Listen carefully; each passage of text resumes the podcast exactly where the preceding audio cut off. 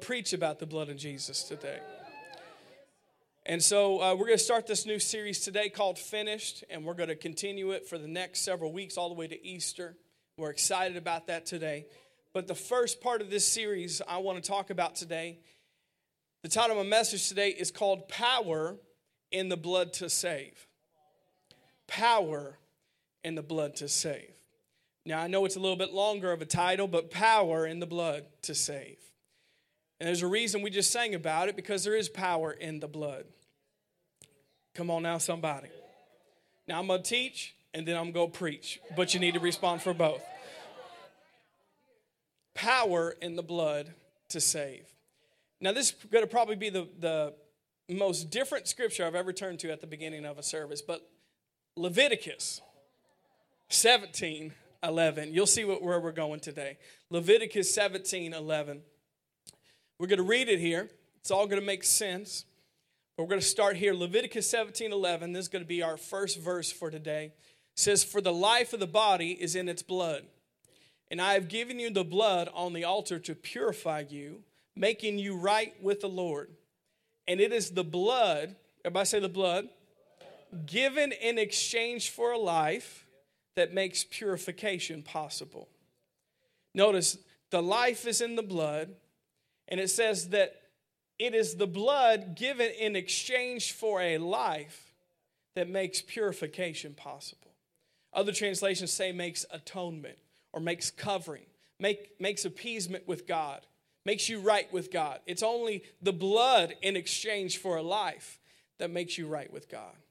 Are you here so far today?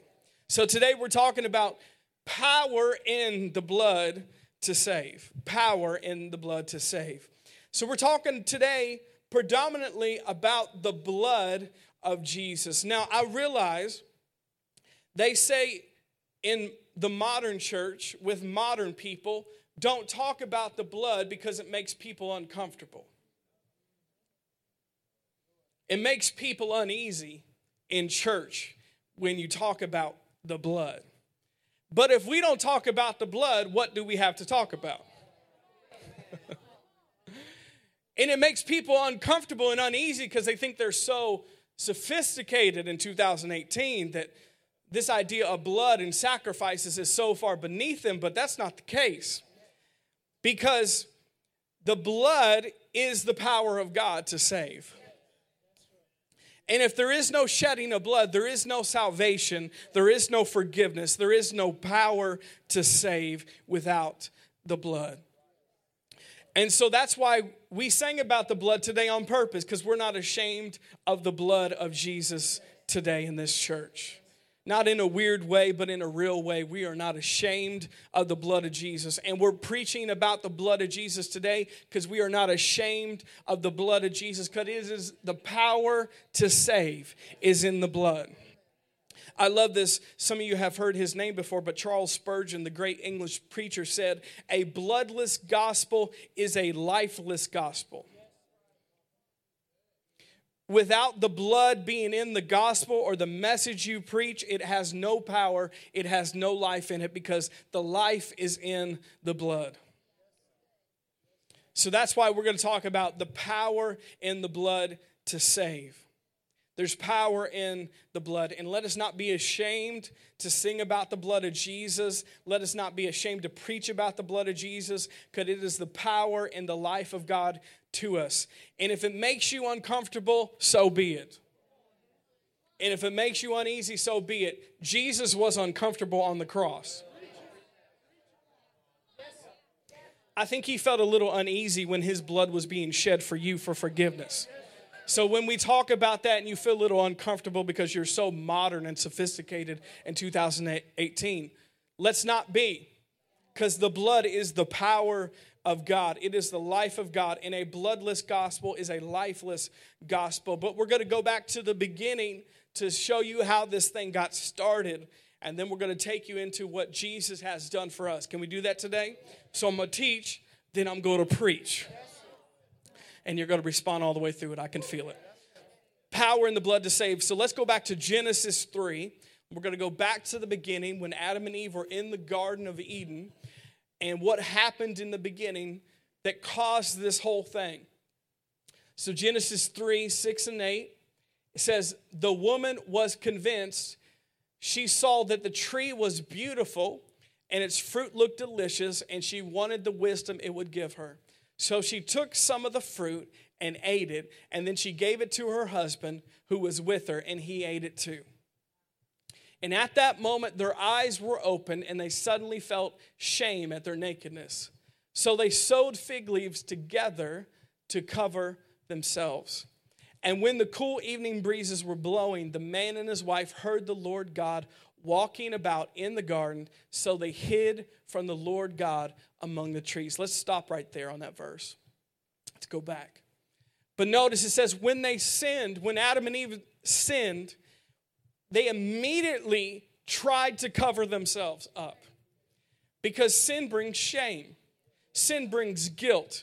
And there's something in all of us as human beings that we know we need to cover ourselves when we sin. We need to appease the gods when we sin. We need to cover ourselves up or make it right with God or whoever we believe in when we sin. We all know that. It's all in us instinctively since the beginning. And it says, Adam and Eve, when they sinned, notice they sewed fig leaves together to cover themselves. That's religion. Religion tries to do things to cover themselves, to make them right with God. And it never works. They sewed fig leaves together to cover themselves. But there is no forgiveness of sin without blood. Without blood. So those fig leaves really didn't cover their sin. It covered their body, but it didn't cover their sin. It covered their body, but it didn't cover their heart. It covered their body, but it didn't cover their shame and their guilt. And so they sewed fig leaves together. And we think we're so sophisticated in 2018. People do that every day. They're not wearing fig leaves, but they do things to cover themselves. They do things to make themselves right with whoever they think is up in heaven. They do that every day. Most people who don't know God, they give. Why do they give? To make things right with the good Lord above. Why do people serve that don't know God? They serve to make their conscience feel better, that I'm covered and I'm made right with whoever's up there, and I'm appeasing something on the inside, and so I'm going to do, notice, good works to make myself right with whoever's up there. Most things you hear from people when they pass away, well, did they go to heaven? Well, they were a good person. I didn't ask that. Well, they were a good person. Why are you saying that? Because they did good works to try to appease their conscience and make themselves feel better. Some of you are sitting in church this morning to make yourself feel better, not because you really love God. And that is the same way that Adam and Eve were. They are sewing fig leaves together to appease that, to atone for their sin, to cover themselves, to make themselves right, when you can't make yourself right without blood. And so they sewed fig leaves together. And notice what they did, like most people. When you sin, what do? You don't run to God, you run away from God. Now, that's not the heart of God, but most people do that. They run away from God when they mess up. But notice, God was pursuing man. The man and his wife heard the Lord God walking about the garden. Notice, God was pursuing man. Man was running away. And so they hid from the Lord God among the trees. Let's go to the next verses. Verse 20, then Adam and the man Adam named his wife Eve, because she would be the mother of all who live. And notice, the Lord God made clothing from animal skins for Adam and his wife. So notice what God did. God made a sacrifice for Adam and Eve, because without the shedding of blood, there is no forgiveness of sins. So figs couldn't pay the price for their sin. So God had to pay the price for Adam and Eve. And I'm sorry, all you PETA people in here and you vegans, but God killed an animal. God killed an animal. And it says that God made Adam and Eve something to wear out of animal skins. He killed an animal and made a sacrifice, because without the shedding of blood, there is no forgiveness. Now, some of you are saying, man, that sounds harsh. That sounds mean. Actually, that's mercy. Let me tell you why. Because the wages of sin is death. And in reality, Adam and Eve deserved to die, not the animal. So God killing an animal is mercy for them. And that's when this system of sacrifices and the blood being shed came into being, was right here. God said, I'm going to show mercy to mankind, and even though they deserve death, they deserve to die because the wages of sin is death, I'm going to use something for a season for them to atone or make themselves right with God by giving animal sacrifices. Because without the shedding of blood, once again, there is no forgiveness of sin. So I'm going to be merciful to mankind and let them sacrifice these animals as a substitute for them to make themselves right with me. But notice it was only a temporary being right with God. So guess what? In the Old Testament, every Sunday, guess what? You're dragging some more animals with you into church because you messed up again. So every Sunday, you had an animal with you because you're like, yep, I blew it again. Bring it to the altar. Let's sacrifice it. Sorry, that was my favorite dog. I apologize. It wouldn't be a dog. It would be a cat, of course. Oh, man, that was my favorite lamb. I'm sorry, lamb. You got to die again. I messed up. I blew it again this week. Okay, let me grab this turtle dove, this parrot. Let me put it on the altar here. I'm sorry, I blew it again. So every week you would have to do the same thing over and over and over and over again because mercy is, I'd rather this animal die than me. And God, for a season, dealt with his people in that way with sacrifices. He said, I know you're the one who messed up, you're the one who sinned, but I'm going to let this animal be a substitute for you and pay the price for your sin. Notice, to make you right with me, to atone for your sins. Now, there's a word that comes into play in the Old Testament, and it's called atonement. Everybody say atonement. And what the word atonement means is to cover, is to make right, is to appease or to satisfy. Atonement is what happens when you cover or you make right the sins that you did in your life. And God said, I'm going to use these animals as a sacrifice to atone for your sin. So you follow me so far. To appease me, to cover you, to make you right. And it's only going to be temporary, but for right now, this is the best we have. And I know it sounds ancient and it sounds crude to say this on a Sunday morning about sacrificing animals, but that's the way it was. And we see that early believers were not the only people who did that. Every early group of people had sacrifices. Read history. Every group of people believed in some sort of sacrificing to appease God or the gods. Every group of people. Now, who put that in them? God put that in them. They knew internally that I need to make things right with who's ever up there. I need to appease the gods. I need to atone for my sins. I need to make myself right. And even people who didn't know the true and living God, read history, bought into this idea of sacrifices, and they sacrificed animals. Sometimes even they took it and to a demonic way, and they would sacrifice even human beings to appease the gods. But this idea of I need to atone for myself, it's a right thing that God put in us. And so we see that even people that didn't know the true and living God used this idea of sacrifices because God is holy. And since God is holy and man is sinful, there's separation. And to make up the barrier between God and man, blood must be shed.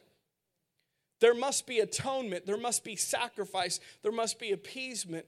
And that's what these animals did for the time being. It was God's mercy. God's mercy for mankind that he allowed this to happen. So let's look at Leviticus 17. We're going to turn there. 11. And I encourage you in your personal devotional life, this would be the one and only time I tell you to read Leviticus. But read Leviticus 16 and 17. Just 2 chapters. Because it's going to have to do with what we're about to talk about right now. About the Day of Atonement. So Leviticus 17:11, I encourage you in your own time, read Leviticus 16 and 17. You don't got to read the whole book because you'll get lost somewhere in Leviticus. But read Leviticus 16 and 17. So Leviticus 17:11, notice what it says. For the life of the body is in its blood, and I have given you the blood on the altar to purify you, making you right with the Lord. It is the blood given in exchange for a life that makes purification possible. Now, this word purification possible, really in the original language, and some of your Bibles say that it makes atonement. There's that word coming up again. It makes atonement possible. It makes covering possible. It makes you right with God because of the blood given in exchange for a life. So I encourage you to read that in your own time. But we see the whole book of Leviticus is about worshiping God and giving him sacrifices, and there's a big portion of the scriptures in Leviticus that have to do with how we should come into the presence of God, how we should sacrifice, and what the high priest or the ministers of that day were required to do. So I'm going to take you into that because it has everything to do with what Jesus has done for us today. So we see that sacrifices are a way of God's mercy for our sins. And without the shedding of blood, there is no atonement. There is no purification. There is no forgiveness without the shedding of blood. But it's interesting, for the life of the body is in its blood. You realize the blood is what runs your body. Do you guys know that? It's interesting, when I went to the wellness center, just like my dad did, to kind of figure out my body and what's going on, blood literally told them everything they needed to know about my body. Blood. And you're thinking, how would my blood know that about this part of my body? It's all in the blood. Doing those blood tests literally told everything that my doctor needed to know about my body just with the blood test. Because the life is in the blood. And the blood is significant because it represents your life. So without the shedding of blood, there is no atonement, no forgiveness of sins. So we're going to talk about the Day of Atonement. The Day of Atonement. In the Old Testament, there was a day that was given to God's people. And this is what it looked like. I'm going to show you what it looked like, and then we're going to go to the New Testament and show you how that pertains to Jesus and where we are today. I told you God gave sacrifices as a way of being merciful to his people to make up for sin, to atone for sin. But once they got out of slavery, out of Egypt, God kind of refined the way they did things. He kind of made it better. He made a plan. So we read about this in our Bibles that God made a place for his presence to dwell because he wanted to be with his people. And so it's called the tabernacle in the Old Testament. Later on it became the temple. And then today, where we live today, it's the church. Come on now, somebody. It's the church. But in the Old Testament, it was the tabernacle. Now stay with me. The tabernacle in the Old Testament is where God's presence dwelled. And it was in the middle of the camp. It was in the middle of God's people because God wants to be in the middle. Now, he don't want to be in the outskirts of your life or your side piece of your life. He wants to be in the middle. So God was in the middle of the camp, in the tabernacle, with his presence. Now, once again, God is holy. Since God is holy and man is sinful, they can't come into contact with each other without man becoming holy, becoming forgiven. And without the shedding of blood, that's impossible. Now, I'd like to explain it like this. Now, most of you have seen Indiana Jones. Some of you in here that are right with the Lord. You've seen Indiana Jones in the Ark of the Covenant. God's presence in the Old Testament is like the sun. It is so powerful. It is so pure. It is so holy. If something that isn't holy comes into contact with it, it's destroyed. Because it's so powerful. That's why they needed a covering when they went into God's presence. So this is what would happen. In the tabernacle, there was the outer court, the inner court, and the Holy of Holies. And in the Holy of Holies was the Ark of the Covenant. Now, the Ark of the Covenant is where God's presence dwelled. Now, you should be thankful people. We live in the day and age where God's presence doesn't dwell in a place or in a box. The Holy Spirit is everywhere right now on the earth because of what Jesus has done. So guess what? When you leave church, you don't have to take an ark with you. The Holy Spirit's living on the inside of you. And to be honest, you are living, walking Arks of the Covenant because the presence of God lives on the inside of you now. All right, that's a side note. Outer court, inner court, Holy of Holies. So in the Holy of Holies was the Ark of the Covenant. Now you've seen the Ark of the Covenant in pictures. The Ark of the Covenant was a gold box. The gold box that contained things from the past of God's people, things that were precious to God's people. It contained the Ten Commandments. It contained the staff of Moses and Aaron. It contained precious artifacts. And so in the Ark of the Covenant, it was a gold box, and it had to do with the presence of God. So the presence of God dwelled there in the Holy of Holies. But on the top of the Holy of Holies was these two angels. And these two angels are covering each other like this. If you see it in a picture, look it up later. These two angels are covering themselves like this. But in the middle of those two angels was a place called the mercy seat. I'm not even to Hebrews yet. You got to slow down on me here. Outer court, inner court, Holy of Holies. So in the Holy of Holies was that ark with the angels. In the middle was the mercy seat. So this is what would happen for God's people. Since God's people weren't just a couple people or a couple hundred, couple thousand, there were hundreds and thousands, even millions of people, God said, let's do this a little bit better. Instead of us always bringing a ton of sacrifices day and night, let's take a day of the year called the Day of Atonement, and we're going to atone for the whole entire nation on one day. So what would happen is the high priest of that day, which was Aaron, would first of all take a bath. How many say amen for preachers who take a bath? Come on, I took a shower before I came today. He put on deodorant. He'd wear a certain type of outfit. It was all in white, the high priest. It was very specific. If you read Leviticus, he had to dress a certain way. He had to bathe a certain way because he was trying to appease God. And he had to do it the right way or less he would die. Why? Because the wages of sin is death. And if you come into the presence of a holy God being sinful without atonement, you die. Okay, you follow me so far? So the high priest, not just a priest, the high priest, one person. Think about this. One person, one time a year, would get to go into the presence of God. One person, one time a year, would actually get to go into the presence of God. Come on, let's be thankful for where we are today. One person, one time a year. And they went in with fear and trembling.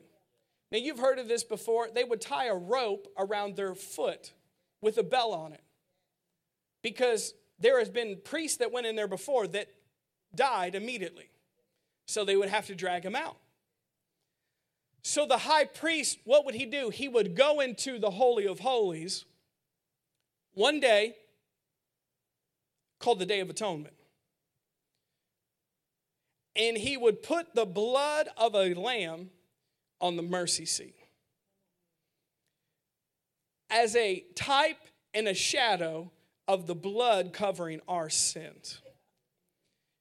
One day, one person, the Day of Atonement. And when he did that, it was not just for him, it was for the whole nation of Israel for their sins to be forgiven. Are you listening to what I'm saying? Are you getting anything so far today? I got to teach you before I preach to you today. And so he would put the blood on the mercy seat for the sins of the people. Now, if he lived, it worked.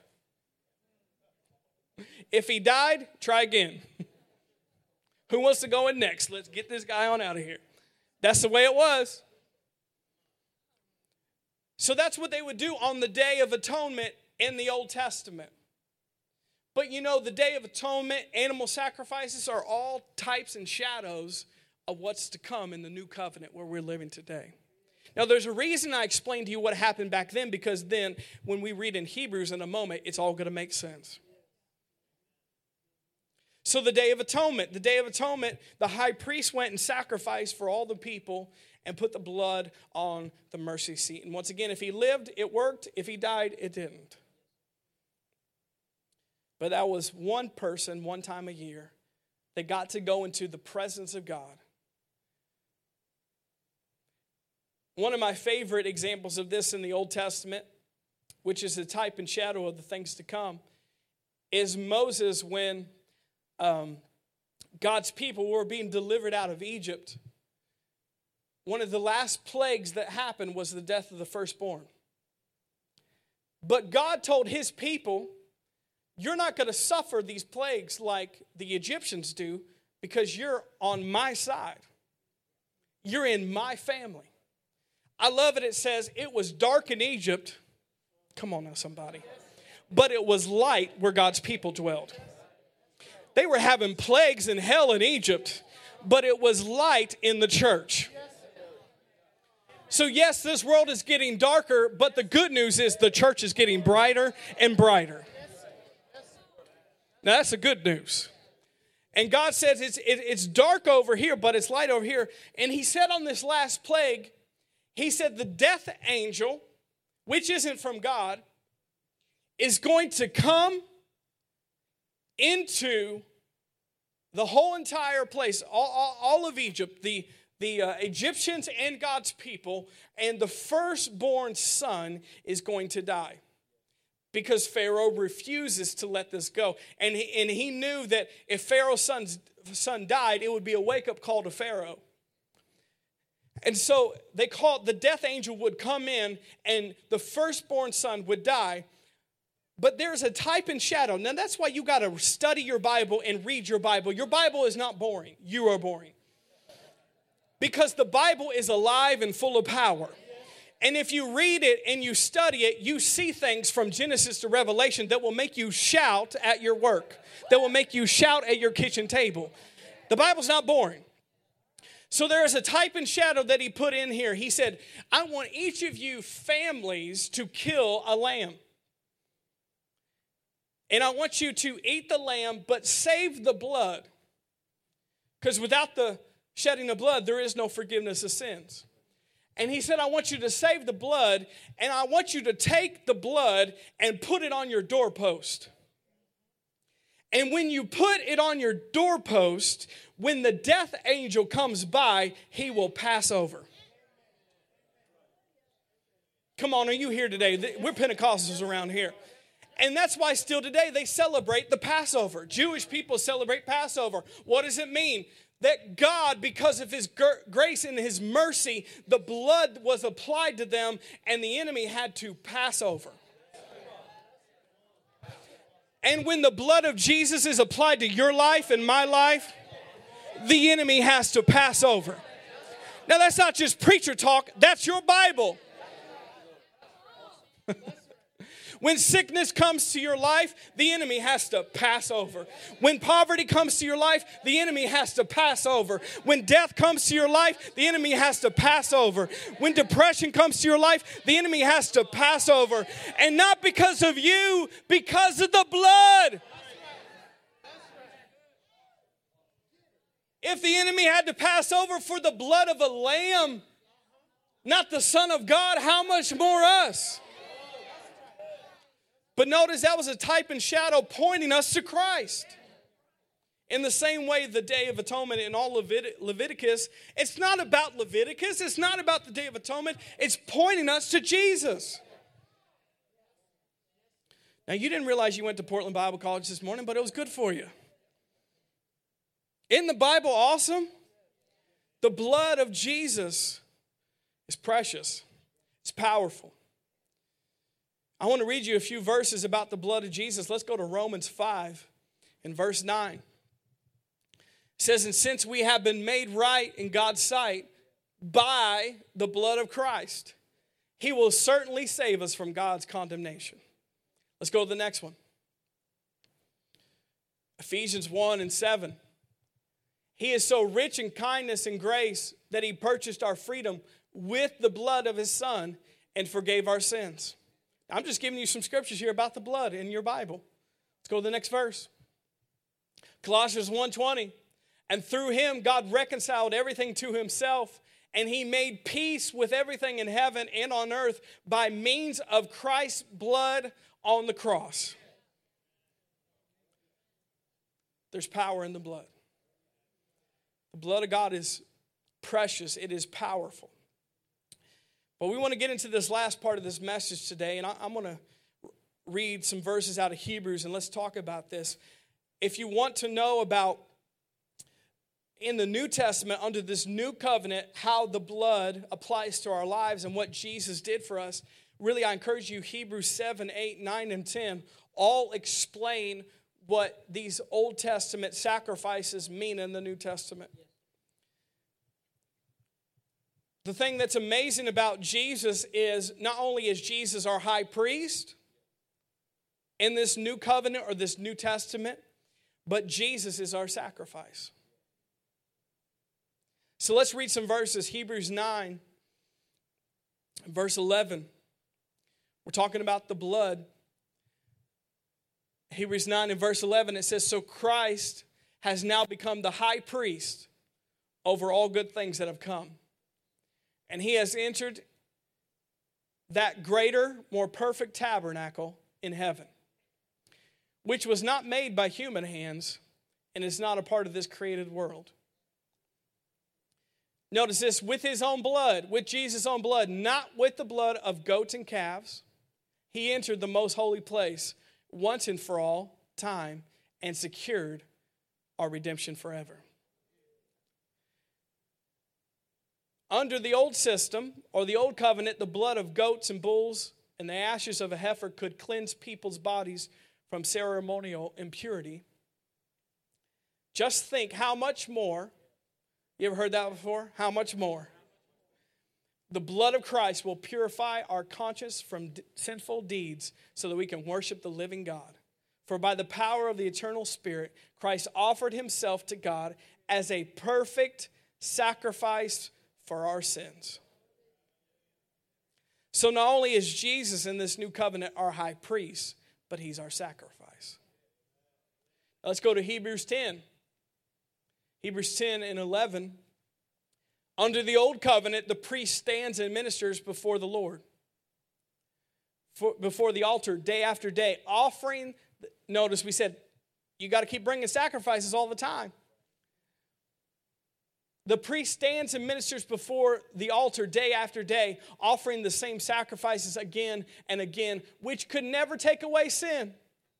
Verse 12, but our high priest offered himself to God as a single sacrifice for sins, good for all time. Now let's stop right there. Leave that verse up there. Now there's a difference. He's trying to make the point.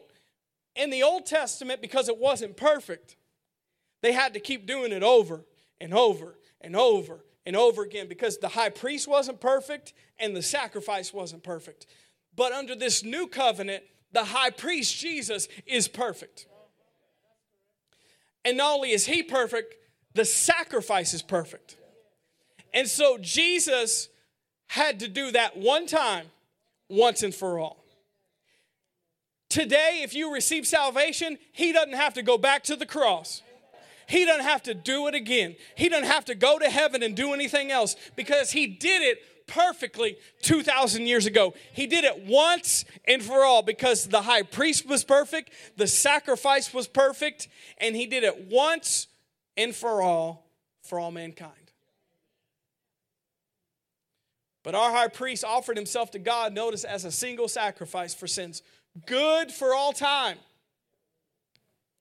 Not only is his sacrifice good for all time, it's good for everyone for all time. Now that's the good news. Don't matter what your background, what your past is, the sacrifice that he paid is good for all time, for everyone. That's the good news.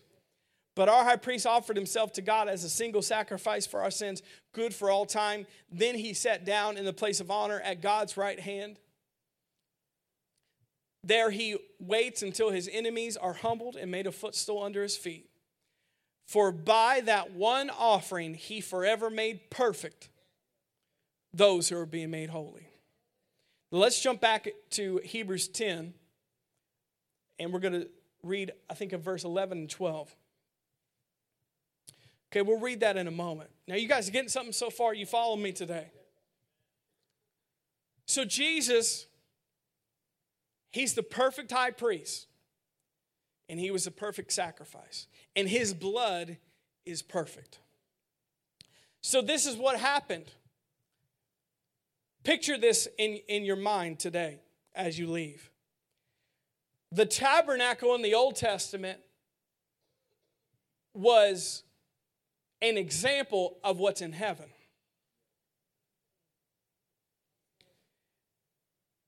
And when God told Moses and God's people how to build that tabernacle and how to do those things, it's because it's like that in heaven. So when Jesus died and paid the price, what did Jesus do? Well, Jesus as the high priest. Now, I don't know how this is possible. It's supernatural. I can't explain to you how this is possible, but it happened. It's true. When Jesus died on the cross, and he was in hell for 3 days, and he rose again, Jesus, the high priest, just like the high priest in the Old Testament, in the Day of Atonement, went into the Holy of Holies, which is God's presence. And not a Holy of Holies on the earth, but the Holy of Holies in heaven. And in heaven, there is a mercy seat. And Jesus, I don't know how this happened, but he's the high priest and the sacrifice. So he put his own blood on the mercy seat. Once and for all time, for all mankind, forever. Now, if that's not good news, I don't know what is. It'll make a Presbyterian take a lap. My God. Once and for all time, forever, for everyone. Because it was perfect. It was perfect. And he put it on the mercy seat. And it says that in the New Testament, if you read your Bible, in the New Testament, every time it talks about Jesus, it says he is seated at the right hand of the Father. This is what it says right here. But our high priest offered himself to God as a single sacrifice for sins, good for all time. Then he sat down in the place of honor of God's right hand. So when you see Jesus after the cross, he is seated at the right hand of God. Now, what's important about that? Well, the right hand of God stands for a lot of things. It stands for authority. It stands for favor. It stands for power. In those days, who was at the right hand was someone who had the authority, the power, the favor of whoever was in charge. So Jesus is seated at the right hand. But what else do I see about this? Now, this is where it gets really good. Why do you sit down? Because you're what, Miss Donna? Because you're finished. Now, some of you should have shouted when Miss Donna said that. Why do you sit down? Because you're what? Finished. I need you to shout a little bit louder. Because you're what? Finished. You're finished. It's finished. We serve a God who's finished it. It's a finished work. And our side as believers, this is all we have to do, is receive the finished work of what Jesus has did. That is what we do as believers. All we do is receive. Salvation, finished, receive. Healing, finished, receive. Prosperity, finished, receive it. Peace, joy, everything that God has for us, finished. And all we do is receive it. Now, don't just think those are filler words when it says, oh, that's precious. Jesus is seated at the right hand of God. No, he's sitting down because it's finished. He didn't have to get back up to help us today because it's finished. He didn't have to do anything more for you because it's finished.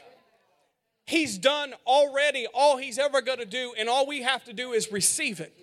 Now, this is redemption preaching right here. This is faith preaching, not I'm wishing, I'm hoping that God will do something. No, it's finished. And that's why he's seated at the right hand of God, because he's finished. When you're done with your chores, what do? You sit down because you're finished. When you had a long day at work, what do? You sit down because you're finished. When you're done eating your food and you got a big old fat belly, after eating that good old food, you sit down because you're finished. And Jesus has finished the work. That's why Jesus is seated at the right hand of God. Because he's finished. Come on, do you believe it today? Yes. It's a finished work. Hebrews 12:24. Brother Darrell, could you come up and play for a moment? Hebrews 12:24. I want to mention one more verse. I'm going to read something to you. Talking about the power in the blood to save. It's a finished work. He's sitting down at the right hand of God. Hebrews 12:24. I love this verse. It says, you have come to Jesus, the one who mediates this new covenant between God and people, and to the sprinkled blood, which speaks of forgiveness, instead of crying out for vengeance like the blood of Abel.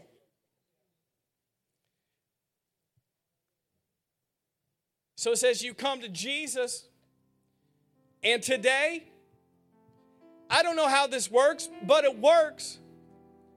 In heaven today, on the mercy seat, is the blood of Jesus. Once and for all time, for everyone, there is blood on the mercy seat in heaven. And that blood, I don't think it speaks where you could hear it with your natural ears, but the blood of Jesus speaks in heaven. Do you know that? And it says that just like the blood of Abel cried out for vengeance,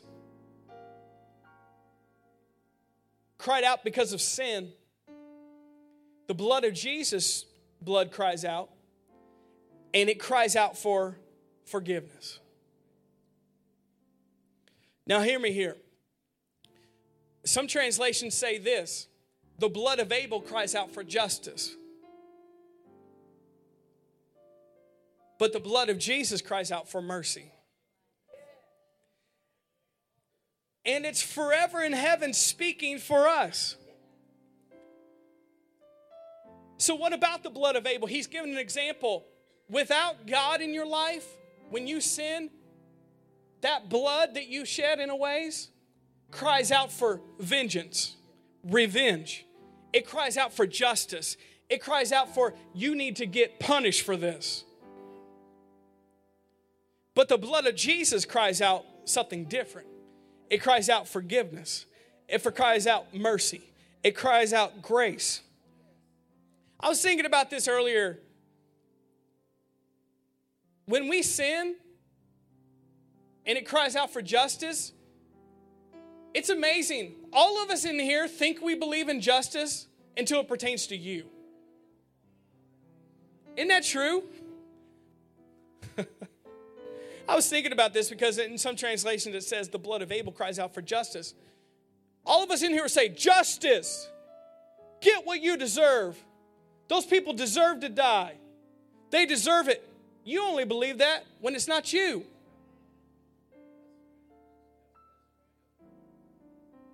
Come on, let's think, people. Let's be thinking believers here. I was thinking about that. So many of us Christians are so hardcore on other people, are so mean-spirited on other people. Well, they're getting what they deserve. justice. If you were in their shoes, you wouldn't want that.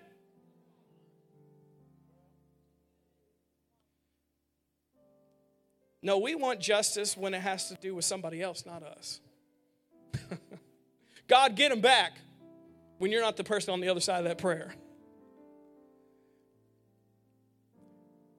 Let's be people like Jesus. His blood cries out forgiveness, mercy, grace. It doesn't cry out for justice. It doesn't cry out for vengeance. It doesn't cry out, our beloved pastor, my father. How many times has he said this? You don't want what you deserve. That's justice. You want what's being offered, which is mercy, which is forgiveness, which is grace. And we are all in the same boat here. Without the mercy and forgiveness and grace of God, we are all doomed. We are all sinful. We are all deserve death. We all deserve hell. But the good news is the blood of Jesus cries out for mercy. Come on, are you getting something today? I just want to say a few more things. I'm going to read this to you. After you leave this place today, I want you to think. Next time you mess up, and I'm not prophesying it to you, but you probably will. I will. Think about in heaven, when you start beating yourself up and saying, I'm not good enough, I'm not worthy, I'm a horrible person, I'm worthless, why am I messing up like this? I'm supposed to be a Christian. I'm supposed to love God. I'm supposed to be this way. Realize in heaven, when you mess up, you know all that God can hear? Mercy. Come on now, somebody. Does anybody receive that? When you mess up, the blood is speaking to God Almighty, and it says, forgiveness, forgiveness, forgiveness. Hey, they messed up. It's true. But mercy, mercy, mercy. Give them grace. Give them grace. It's not give them justice. Give them what they deserve. It's mercy. And it's forever in heaven. The blood is speaking on our behalf to God. Think about that. That's how you live as a believer with no condemnation. Amen. With no guilt, with no shame, knowing that God Almighty, all he's thinking in heaven and all he can hear is forgiveness, mercy, grace. And that's not just a one time at the altar forgiveness and grace. That's an ongoing when you mess up. Mercy, forgiveness, grace. All you got to do is receive it. Can't make you receive it. Can I read something to you as we leave today? I appreciate you guys coming today. I love you. Let me read this to you. Did you get something about the blood of Jesus today? This is a beautiful article, and I know some of you have heard it before. It's called What the Blood Says About You. You ready for this? Okay. Now put your Pentecostal shoes on. What the blood says about you. I'm speaking this over every person in here from the front to the back. What the blood says about you. I am the blood of Jesus. I am incorruptible. This means I can never be destroyed, depleted, or diminished in power. I am just as strong today as I was 2,000 years ago. I am working effectually for you right now. I am the blood of redemption. I am more precious than silver and gold. I paid for your release from the prison of sin. I bought your freedom. I declare that you are hereby free. I proclaim loudly before God and the saints of God. You are God's treasure. I am the blood of freedom. I say you are free. You are free from dead religion. You are free to worship the living God in spirit and truth. I say that bondage is never God's will for you. You shall live in liberty. I am the blood of cleansing. I certify that you have been made spotless. You have been made whole. I proclaim that you have been completely cleansed. I say what God has cleansed, let no one call unclean and common. I am precious. I am dearer than money, cars, clothes, or houses. I am true treasure. I contain all the virtues and qualities of Jesus. Hear me, because I, the blood of Christ, have been applied to your life, and you are precious. Do not believe any words that say otherwise. Are you still hearing this? I am the blood of the intercession. God listens to me as I speak on your behalf. I say you are special, and he agrees. I said that you are bound to succeed, and he agrees. I say you always win, and he agrees. By me, you cannot fail. I am the blood of prosperity. Hear me. I am true prosperity. I guarantee that God will never withhold anything good from you. He gave me the blood of his son, his best. Now with me, he gladly lavishes you with good things. I'm just halfway through here. Come on now, somebody. I am the blood of sanctification. Jesus' blood raised from spiritual death through me by God's power. I restored the Son of God into newness. I sanctified him after he had become sin and a curse. I restored him unto righteousness. I washed away every defilement of hell had tried to take on his body. I have likewise consecrated you. I am the blood of light. I say you walk in light as he is in the light. The blood of Jesus will cleanse you from every stain if you abide in me. I am the blood of access. I certify that you have been approved to enjoy all of heaven's benefits without restriction. I am your passport to the kingdom of God. I announce you are at the center of his presence. A royal son of God has arrived. I am the blood of dominion. I have been applied to your life. I have made you a king. And indeed, where the word of a king is, there is power. By me you rule and reign. I am the blood of authority. I certify your dominion. I command that your words will be respected. Good God. By me you have commanding power. Whenever you desire anything, the word promises you can appropriate it by me. I say you have a kingdom authority. You shall decree a thing, and it shall be established. I am the blood of blessings. I say the virtue of heaven is in you. You have in your being the life that is stronger than death, stronger than disease, stronger than poverty, stronger than sin.